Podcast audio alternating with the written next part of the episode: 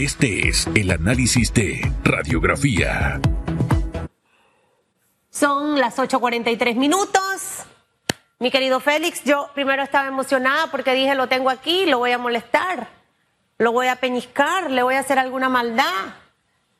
Félix Antonio Chávez, ¿cómo está? ¿Cómo amanece? ¿Cómo se siente esta mañana? Usted se está perdiendo mis zapatillas amarillas, que no me pierdo en ningún lado. ¿Cómo está? Buenos días, Susana Elisa de Castillo. Qué privilegio estar contigo hoy vía Zoom en este análisis. Creo que es la primera vez o la segunda vez que estamos en un análisis. La primera. La primera. No, recuerdo uno que, unos análisis del año pasado, cuando recién estaba incursionando en, los análisis de radiografía. Mm, no me acuerdo de eso, pero bueno, si usted lo, si usted lo dice porque es así. Mire, Feliz Antonio, eh, ya está, ya el lunes está de regreso, ¿no? Perfecto. Hoy es mi último día de cuarentena, ya me siento 95% bien, gracias. 95%, bueno, ese 5% que es este fin de semana. Mire, el alumbrado navideño, eh, que, que, ojo, al, final del camino mm, a nadie le gusta ser negativo y pensar que las cosas van a salir mal. Pero ante la manera y la forma en la que se hicieron las cosas, al final ese va a ser el resultado, cuando hay algo no planificado y no algo bien estructurado. El desfile navideño es este, este domingo. Eh, escuché que son 12 carrozas eh, que van a estar en el desfile. Y también escuchaba eh, declaraciones que en algún momento dio el alcalde, el decir que este alumbrado era mucho más barato que el de pasadas administraciones. Al final del camino no es que si era más barato o más caro, es que el alumbrado está mal. Entonces, eh, eh, eh, entonces lo otro, que veo a tanta gente de la alcaldía en este momento justificándose y hasta victimizándose, me atrevería yo a decir, y las, las personas que se hacen víctimas en la vida no van para ningún lado. Eso, eso, eso es así de, de simple. Y aquí no es hacerme la víctima o empezar a decir que es más barato. Alumbrado hasta ahora, mala calificación y veremos qué va a pasar con el desfile. Ahora los concejales quieren pedir auditoría. ¿Y ya para qué, Félix Antonio Chávez? ¿Y ya para qué? En el momento que pudieron no lo hicieron. Susan, lo que hemos visto es una chambonada, una mamarrachada por parte del municipio de Panamá con relación a este alumbrado que no ha llenado las expectativas de los residentes del distrito capital. Y esto se podía vaticinar porque el municipio de Panamá muy bien con antelación pudo colocar este presupuesto destinado para el alumbrado y el desfile navideño desde el desde principio de año y posteriormente llevarlo al Consejo Municipal. Llevar esto a licitación para que las empresas se prepararan y ofrecieran un servicio de calidad. Como todo fue hecho a último momento, porque aquí el alcalde José Luis Fábrega primero descartó, luego confirmó que en efecto se realizaría este desfile y, el alumbrado, todo ha sido un desastre. Desde tempranas horas eh, escuché a uno de los voceros por parte de la empresa Contraseña, una de las que se le otorgó este contrato directo. Hubo muchísima justificación, justificación que no se justifica porque recibieron un monto de 2.9 millones de dólares para eh, la colocación del alumbrado.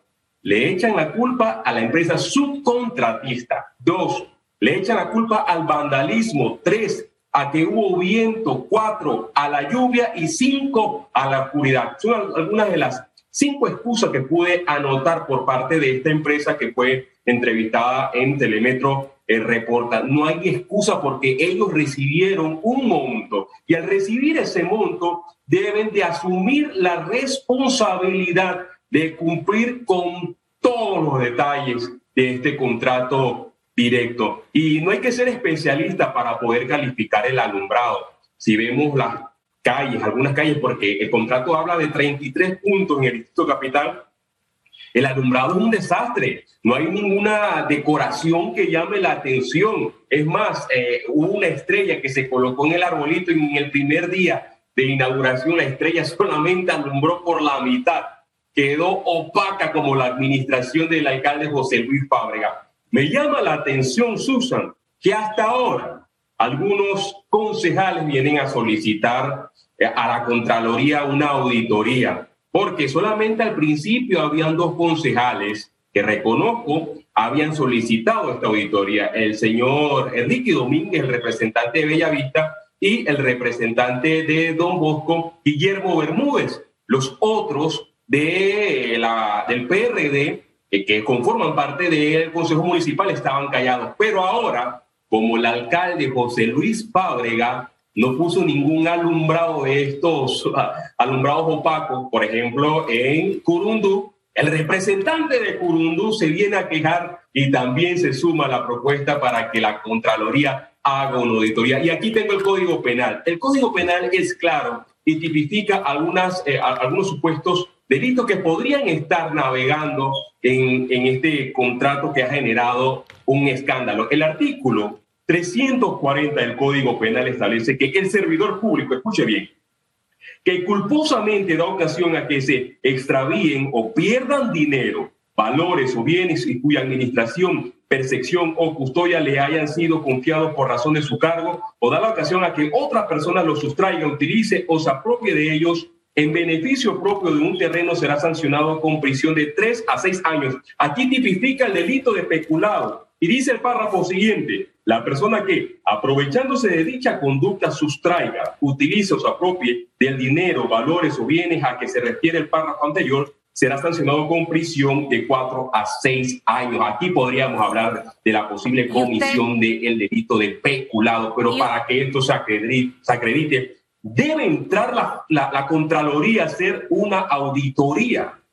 Ahora lo interrumpo. ¿Y usted qué realmente lo que nos acaba de leer el futuro abogado? el pichón de abogado, como él mismo se denominó aquí en el programa, ¿usted cree que esto en realidad pase, avance? O sea, mire, y nos debe quedar de lección absolutamente a todos. Las cosas no se pueden hacer de la noche a la mañana. Hasta usted para hacer una reunión en su casa, un cumpleaños chiquitito, usted se planifica, sabe cuándo tiene que ir al súper, a qué hora se tiene que levantar, a qué hora tiene que preparar la comida, todo lo que tiene que tener para poder que ese cumpleaños quede bien, por más chiquitito que sea. Entonces, aquí queda evidenciado que la no planificación a tiempo de esto y la no transparencia que se utilizó desde el inicio ha originado lo que en este momento estamos viendo.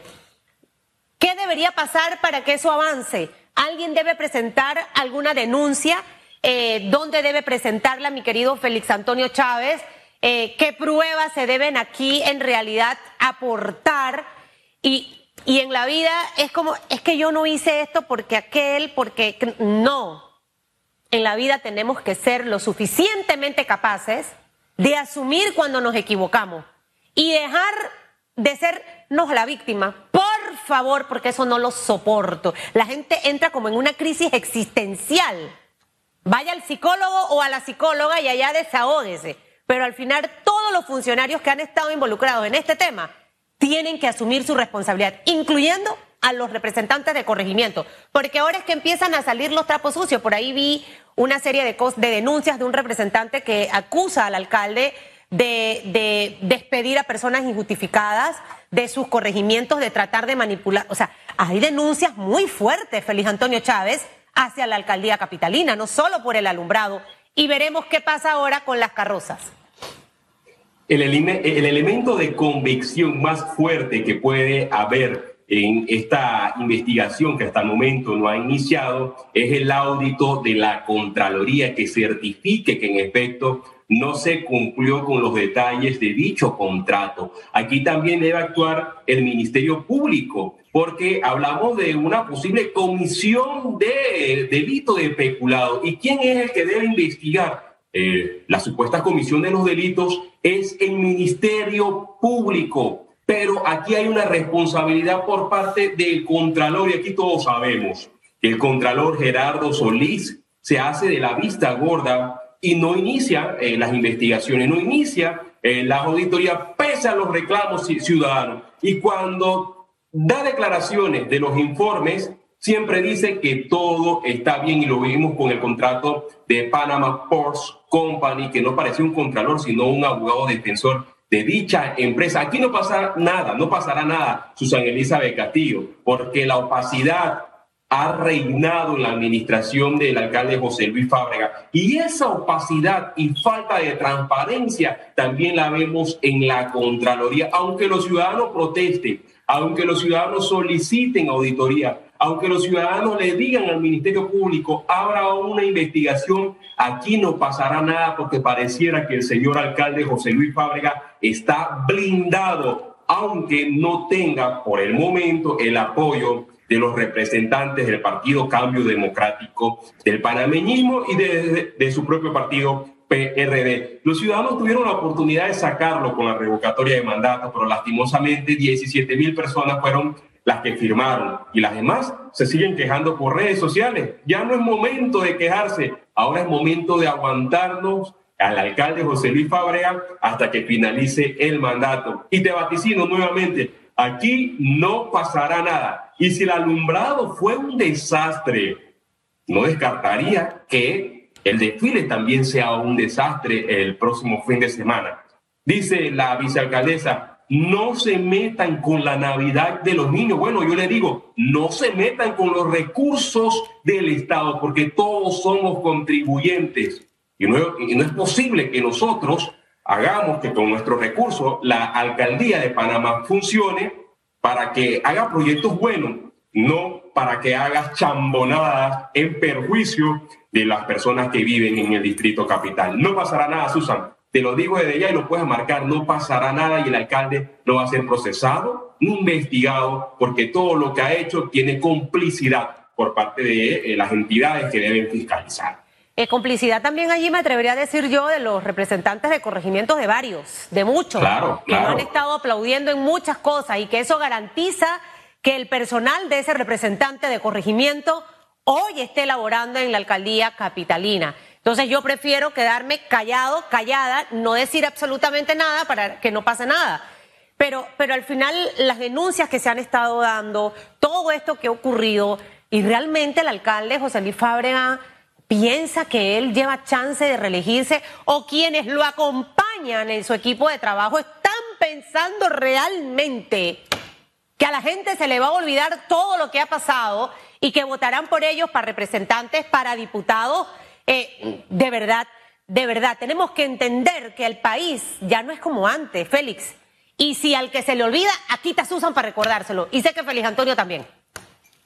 Eh, el alcalde tiene pésimos asesores y tiene aduladores que le hacen creer la idea que tiene posibilidad para lograr la reelección. Luego bien difícil porque ha sido la peor administración alcaldicia en los últimos años y ha quedado evidenciado porque proyecto que eh, promete, proyecto que inicia, fracasa porque no tiene el respaldo ciudadano. Él piensa que va a lograr la reelección y como te mencioné, Susan, hace algunas semanas que tuve la oportunidad de hablar con el alcalde, se me acercó y me dijo, mira, no ha nacido ni nacerá el hombre ni la mujer que me gane en la reelección.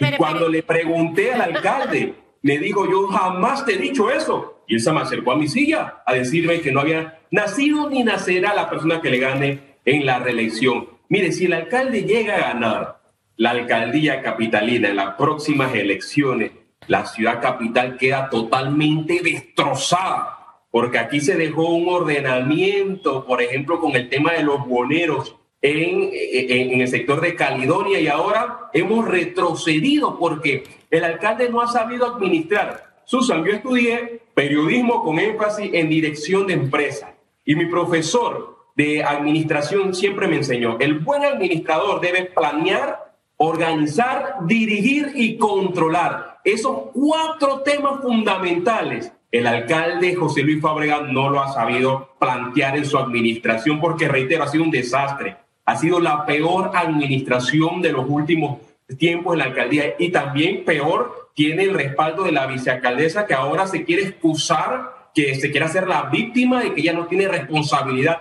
ella tiene responsabilidad porque si yo hubiese sido el compañero de fórmula del alcalde, el vicealcalde, yo mismo lo demando, yo mismo lo denuncio porque él está haciendo las cosas mal. Pero si me quedo callado, soy cómplice por omisión. Cómplice por omisión y al final la población está mirando a todos esos funcionarios públicos, Félix Ellos, ellos, la, la mayoría de los funcionarios piensan, ah, viene en el 2023 eso se olvida y vamos a salir con un buen desfile y nos vamos a gastar porque viene el año electoral y eso se le olvida. Hay cosas que usted puede perdonarlas que pasen, pero no las olvide, porque si no vamos a seguir en el mismo ciclo repetitivo poniendo a gente que no se merece estar en esos puestos para exterminar las instituciones y no dejar un legado en el país. Se están desagrando los recursos del Estado porque la planilla de la Alcaldía de Panamá cada vez crece y los proyectos no los vemos. Y recientemente el presidente Laurentino Cortizo aprobó un proyecto de ley que permite que alcaldes y eh, representantes agarren el dinero destinado para los proyectos, para inversión, para el pago de gasto de funcionamiento. Y lo que sabemos de administración, conocemos que el gasto de funcionamiento no es nada más que hacerle uso del dinero del Estado para pagar planilla, para crecer, abultar la planilla del el municipio de Panamá y tener esos recursos destinados para despilfarrar el dinero. Yo estoy eh, consternado, eh, triste por lo que está pasando en el Distrito Capital, porque hay muchos ciudadanos que no se merecen esto. Nadie se merece tener un alcalde como el señor José Luis eh, Fábrega. Nadie se merece porque los panameños, los que viven en el Distrito Capital son los que están pagando los platos rotos porque se, se han dejado un sinnúmero de proyectos y el alcalde no lo ha terminado el de Panamá Norte, un proyecto que también él quería dárselo al Ministerio de Educación y luego esto fracasó. Él quiso también eh, incursionar en una playa en el Distrito Capital, después ahora en un proyecto faraónico de un mercado de marisco que eh, ha, ha recibido revés por parte de tribunales y de la Corte Suprema de Justicia. Todo lo que ha hecho el alcalde José Luis Fábrega ha sido un fracaso y ha sido una actitud funesta. Bueno, la decisión estará en sus manos en el 24. Mientras tanto, usted tenga su bitácora recopilando todo. Feliz Antonio, que se siga mejorando, que ese 5% lo recupere entre sábado y domingo para tenerlo aquí la próxima semana libre de COVID y ya vacunado, porque cuando te da COVID ya tienes el refuerzo allí puesto. Que le vaya muy bien. Saludos, Susan Elizabeth. Chao. Amigos televidentes, son las nueve en punto de la mañana. Que tengan un bonito fin de semana, cuidarse mucho. Nos vemos el lunes. Ya debe estar de regreso Hugo Enrique Famanía acompañándome aquí, eh, haciendo maldades y yo defendiéndome.